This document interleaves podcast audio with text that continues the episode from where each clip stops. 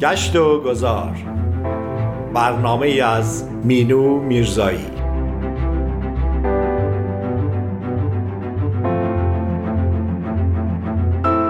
گاه گاهی سفری باید کرد یا مسیر دیگری باید رفت و کسی را باید دید گاهی شاید. یک کسی یا چیزی رویدادی عکسی. ذهن می‌برد تو را در راهش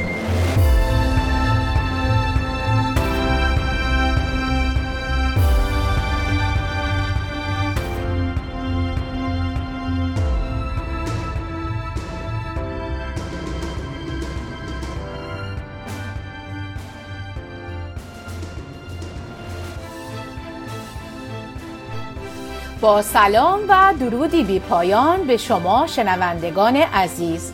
مینو میرزایی هستم از نیوجرسی در برنامه گشت و گذار از رادیو بامداد.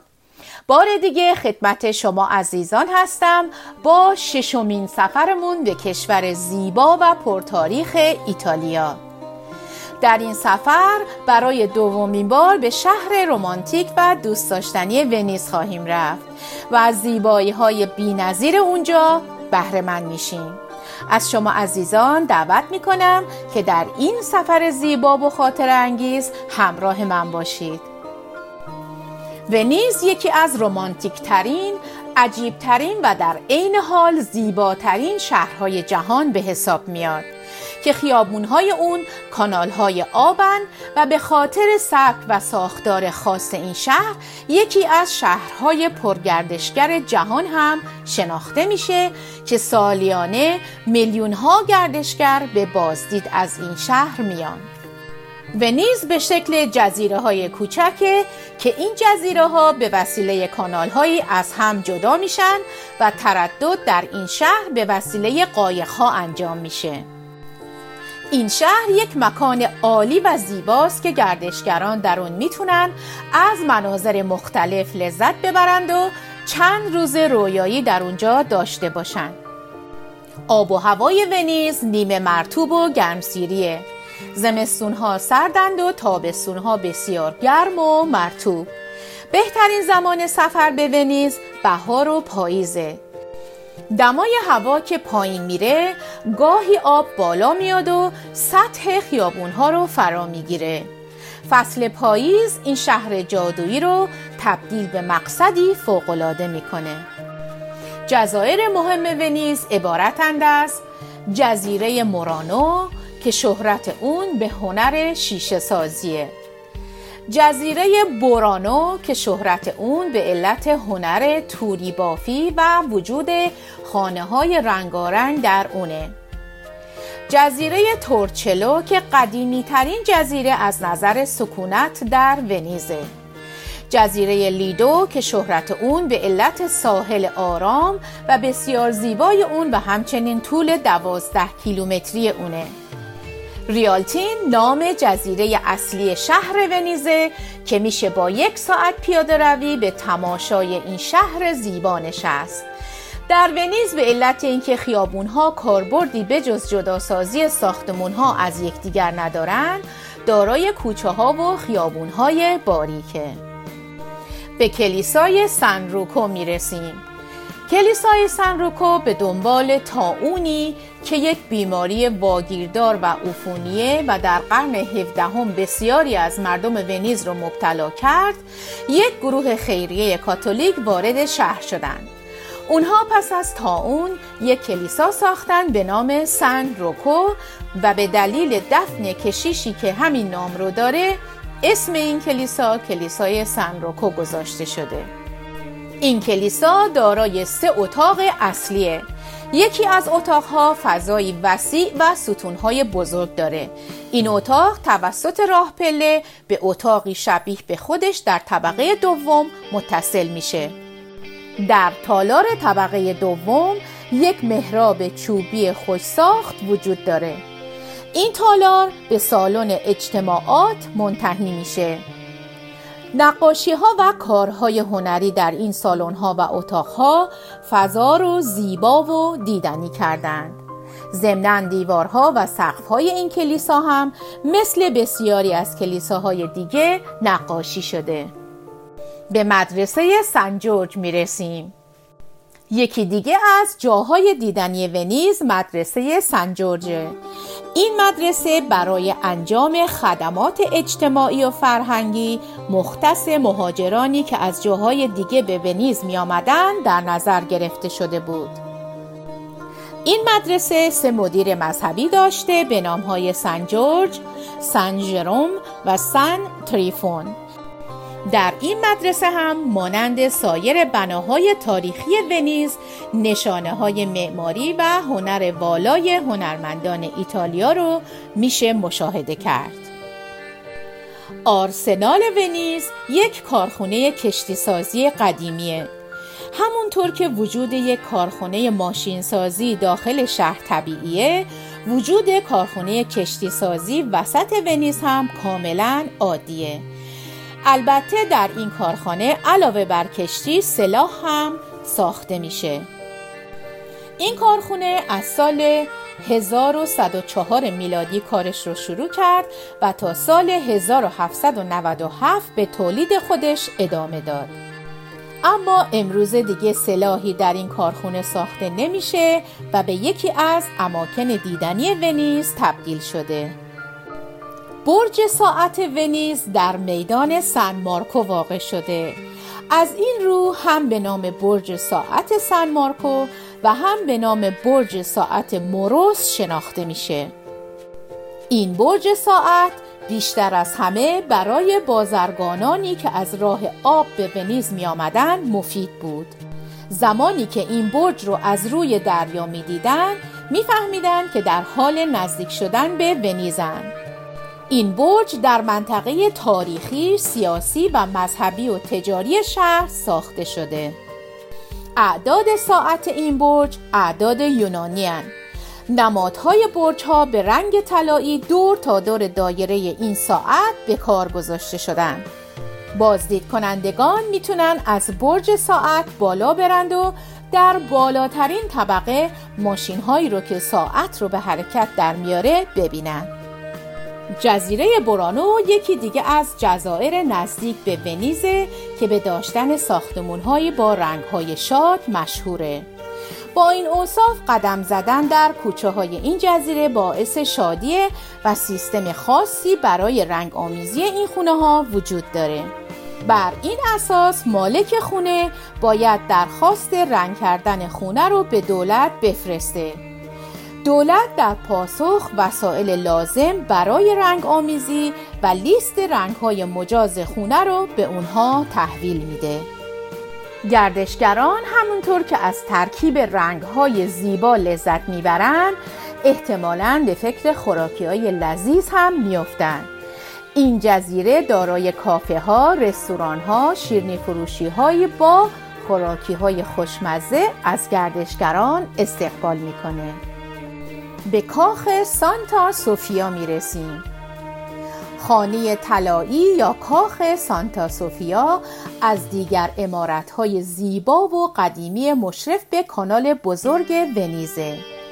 این کاخ که در سال 1413 عملیات ساخت اون به پایان رسید یکی از قدیمی ترین کاخهای شهره. از اونجایی که بیشتر جزئیات و تزئینات طلایی روی نمای خارجی در این کاخ وجود داشته با نام کاخ طلایی معروف شده. این ساختمون طی سالها بارها دستخوش تغییرات قرار گرفته. در نهایت این کاخ توسط جورجیو فرانچتی خریداری شد. فرانچتی به عنوان آخرین مالک بیشترین بازسازی را در کاخ سانتا سوفیا یا خانه طلایی انجام داد. ونیز به فرهنگ غنی خود شناخته میشه. گردشگران با رفتن به ونیز به این کاخ زیبا خواهند رفت و تور کانال بزرگ هم برای گردشگران مهیاست و از این کاخ و سایر جاهای دیدنی ونیز دیدن خواهند کرد. کاخ دوکاله ونیز از دیدگاه معماری احتمالا مهمترین مکان در این شهر و محل زندگی حاکمان ونیز بوده. این کاخ در قرون 14 و 15 میلادی ساخته شده و البته در سالهای بعد عناصر دیگری به اونها اضافه شده. در این کاخ سه ناحیه مهم از لحاظ ساختاری وجود داره. قدیمی ترین بخش نزدیک به حوزه سن مارکو روبروی این میدانه. از حدود قرن هفتم میلادی دوک ها بر ونیز حکمرانی می کردن. اگرچه اونها تحت نظر امپراتوری بیزانس فعالیت می کردن، اما نسبتا مستقل بودند. از قرن ده تا یازده میلادی دفاتر عمومی، دادگاه ها، آپارتمان های مسکونی، زندان و هرچه مربوط به حکمرانان بود به این کاخ منتقل شد. قلعه قدیمی که محل امنی به حساب می آمد با تعدادی ساختمون و دیوار قوی احاطه می شد. در قرن هفدهم میلادی بود که زندان از بخش کاخ جدا شد. به موزه پگی گوگنهایم می رسیم. گردشگرانی که علاقمند به هنر مدرنن حتما به دیدن این موزه میرن. آثار هنری موجود در این موزه توسط پگی گوگنهایم جمع شده. آثار قرن بیستم امریکایی و اروپایی به فراوانی در این موزه در معرض نمایش قرار گرفته. ساختمان موزه در قرن هجدهم میلادی ساخته و در نزدیکی کانال بزرگ ونیز واقع شده.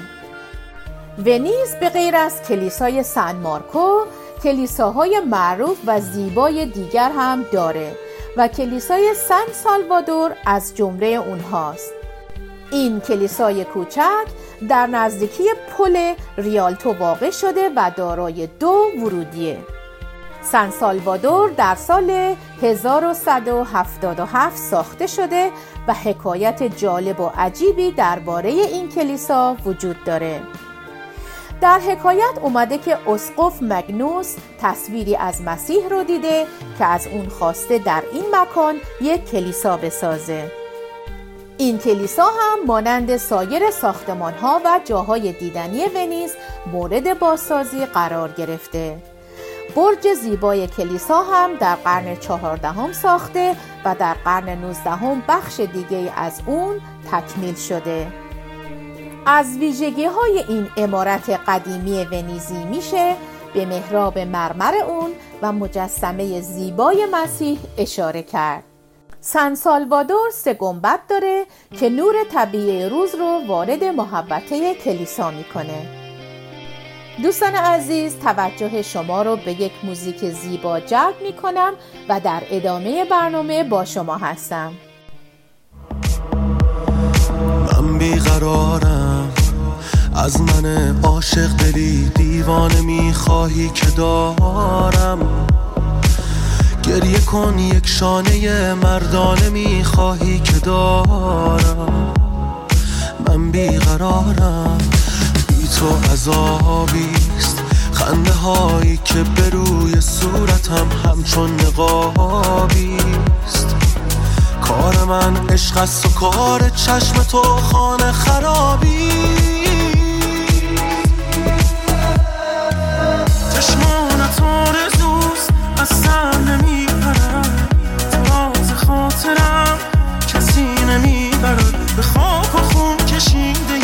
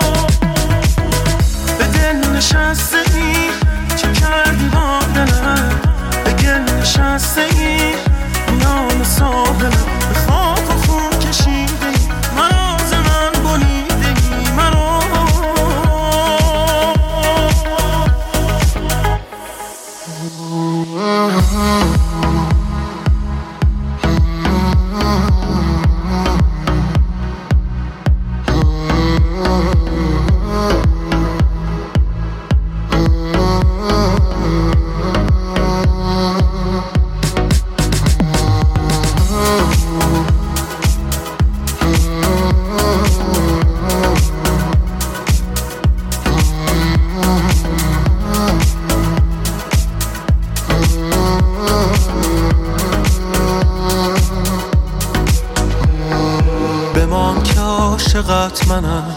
چرا تو می‌روی در آسمان قلب من؟ ستاره می‌شوی بیا بمان که در شبم همیشه همچون ماهی.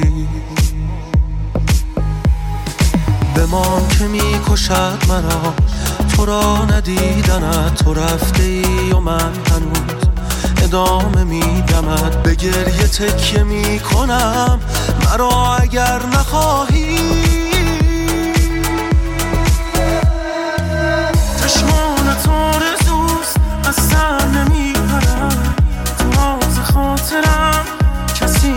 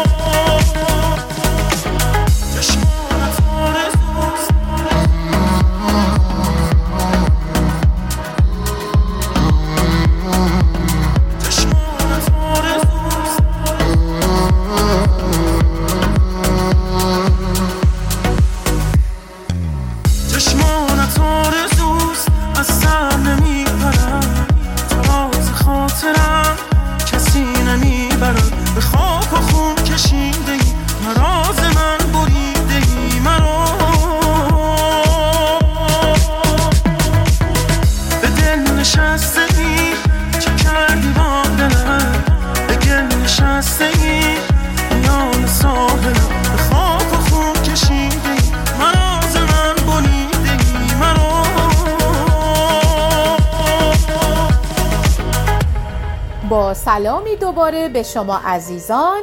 مینو میرزایی هستم در برنامه گشت و گذار. دنباله سفرمونو به کشور زیبای ایتالیا و شهر زیبای ونیز ادامه میدیم.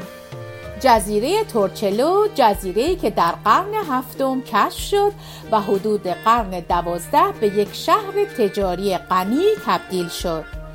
از میان کاخها، کلیساها، کارخانجات کشتی سازی و بنادر در این جزیره تنها دو کلیسا و مقداری خانه های مسکونی باقی مونده که کم و بیش در اطراف جزیره بزرگ دیده میشن.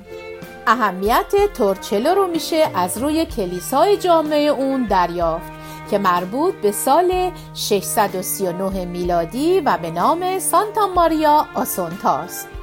این بنا بهترین نمونه بازمانده از معماری ونیزه که بعدها بازسازی شد و دو محراب مخفی به اون اضافه شدند.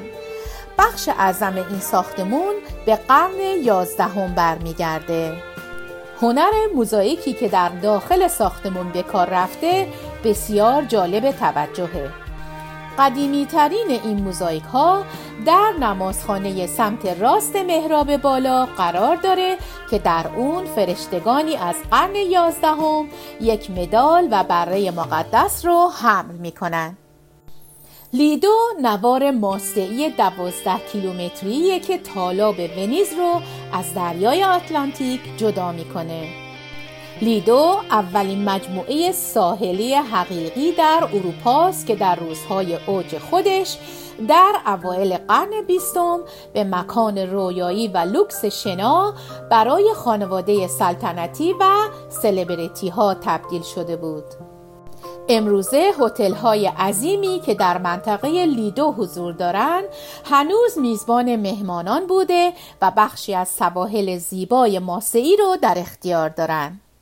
سواحل عمومی هم در شمال جزیره و هم در نزدیکی کلیسای سن نیکولو قرار داره. لیدو رو میشه پیاده و یا سوار بر دوچرخه از نزدیک اسکله آغاز کرد. این جزیره پر از ویلاها و هتل‌های بسیار زیباست و در ماه سپتامبر لیدو به مکان جشنواره بین المللی فیلم تبدیل میشه. این جشنواره هر ساله در کاخ سینمای لیدو برگزار میشه جشنواره فیلم ونیز دومین جشنواره فیلم از نظر قدمت و یکی از بزرگترین جشنواره های سینمایی جهان به شمار میاد. این جشنواره فیلم ونیز نخستین بار در سال 1932 میلادی برگزار شد و یکی از مهمترین رخدادهای سینمایی اروپا و جهان به شمار میاد. جایزه اصلی جشنواره ونیز شیر طلایی نام داره و همینطور جایزه‌ای به نام جایزه انسانیت وجود داره. این جایزه که مبلغ اون 50 هزار دلاره به سینماگران و بازیگران اهدا میشه که خودشون رو وقف فعالیت های انسان دوستانه می‌کنن جایزه جام روباه به بهترین بازیگران زن و مرد اهدا میشه جشنواره بین المللی موسیقی معاصر ونیز، جشنواره بین المللی تئاتر ونیز، نمایشگاه بین المللی معماری ونیز، جشنواره بین المللی رقص معاصر ونیز، جشنواره بین المللی کودکان و نوجوانان به صورت جداگانه زیر نظر مجموعه جشنواره های ونیز برگزار میشن. جایزه شیر طلایی بالاترین جایزه جشنواره برای بهترین فیلم در بخش مسابقه ونیزه شیر طلایی در سال 1949 توسط کمیته سازماندهی معرفی شد و اکنون به عنوان یکی از برجسته ترین جوایز صنعت فیلم شناخته میشه. در سال 1970 شیر طلایی دوم معرفی شد. این جایزه افتخاری برای افرادی که سهم مهمی برای مشارکت در سینما رو دارند مشخص شده. شیر طلایی در سال 1949 به عنوان شیر طلایی سن مارک معرفی شد. شیر بالداری که روی پرچم جمهوری نمایانه. جایزه شیر نقره‌ای برای بهترین کارگردانیه که در بخش مسابقه اهدا میشه. به انبار مهمات و موزه تاریخ دریانوردی می رسیم. انبار مهمات یک کارخونه کشتی سازی متعلق به جمهوری قدیم ونیزه که تا انتهای قرن هفدهم بزرگترین و پر رفت آمدترین محل کشتی سازی در سراسر جهان بود. از زمان افتتاح این مکان پیوسته گسترش یافته و تا زمان اوج خودش بیش از 16 هزار کارگر رو به خدمت گرفت. انبار مهمات به شدت تحت مراقبت بود تا اسرار و فنون اون فاش نشه.